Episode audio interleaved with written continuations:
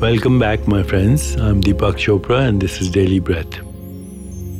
Today, let's examine this idea that the universe has quite a sense of humor, that God might be a trickster, whatever that entity is.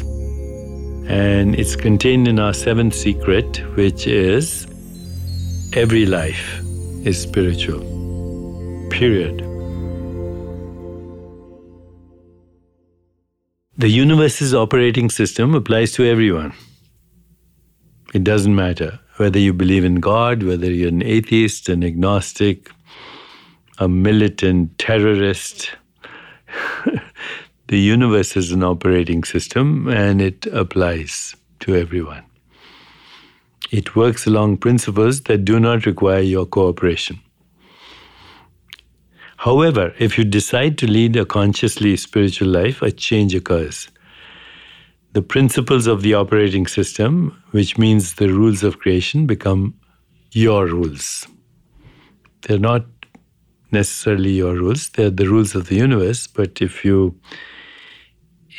embrace them, if you understand these rules, then they become your rules, they become personal. So let's look at these universal rules. Universal rule number one. The universe is a mirror of consciousness. How do you make that personal? The events in your life reflect who you are. Every situation, every circumstance, every event, every relationship, every encounter, every experience is a direct reflection of who you are at this moment. Whatever the situation around you right now, whatever is happening around you is a reflection of who you are. You're looking at a mirror. The universe is your mirror. If you don't like what you're seeing, then neither polishing the mirror nor breaking the mirror is going to help. Because the mirror is a reflection. That's all it is. Want to change what's happening around you, you have to change within. Rule number one, the universe is a mirror of consciousness. In your case, the mirror of your conditioned consciousness or conditioned mind. Rule number two, awareness is collective. We all draw it from a common source. So, there are common constructs we have. Money, Wall Street, nation states, gender, identity, ethnicity, economic background, historical context. So all of this is part of what we call culture. What is culture? Culture is the expression of collective consciousness. You go to Hawaii, different culture. You go to Japan, different culture.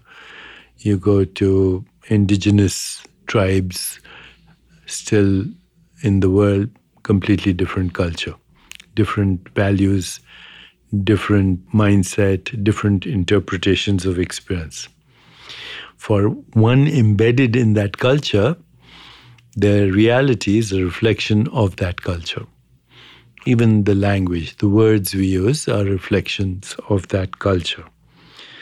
So, awareness is collective and we draw upon it as our personal reality is an extension of our cultural milieu, which is our collective consciousness. Now, if you want to make that personal, which we want to understand ourselves, then rule number two is that the people in your life reflect aspects of yourself. Those that you fall in love with or you are attracted to, they are mirrors of yourself in that they have characteristics that you have, but you also want more of. That's why you hang around these people. And then people that you're disgusted by or repelled by are also people who have attributes that you deny in yourself.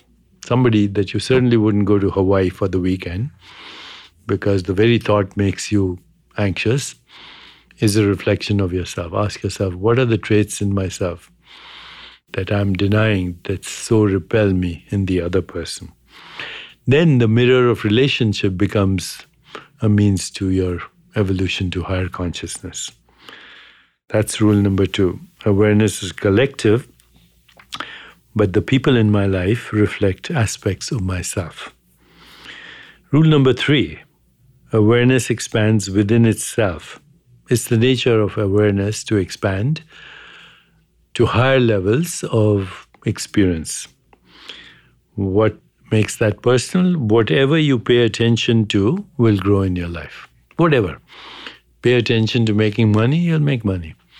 Pay attention to relationship, you have healthy relationship, if that's what you pay attention to. Pay attention to exercise, you'll change your body. Pay attention to healthy food, you'll change your microbiome. Whatever you pay attention to will grow. And whatever you take your attention away from will slowly disintegrate. So let's just stay with that today, with that one idea that the world is a mirror. Polishing or destroying the mirror will not change the reflection. The change is within. But there's also a universal rule 4, which says that consciousness creates by design, which when you take that to your personal level, it says nothing is random. Your life is full of signs and symbols. In fact, randomness, unpredictability, is another word for creativity. So we give meaning to events in our life, and sometimes you use signs and symbols to give meaning, but once you give meaning to randomness, unpredictability, then chaos becomes creativity, and randomness becomes design. And that leads us to our 5th rule. Physical laws operate efficiently with least effort. What are you doing right now to make your heart beat? What are you doing right now to digest your food? What are you doing right now to have your next thought? What are you doing right now to even be alive? See, it's all happening with least effort. Your heart rate, your endocrine system, your immune system. That's been my mantra all my life. Do less and accomplish more, and ultimately do nothing and accomplish everything. So how does that translate to a personal rule? At any given moment, the universe is giving you the best result possible. Jump on the opportunity.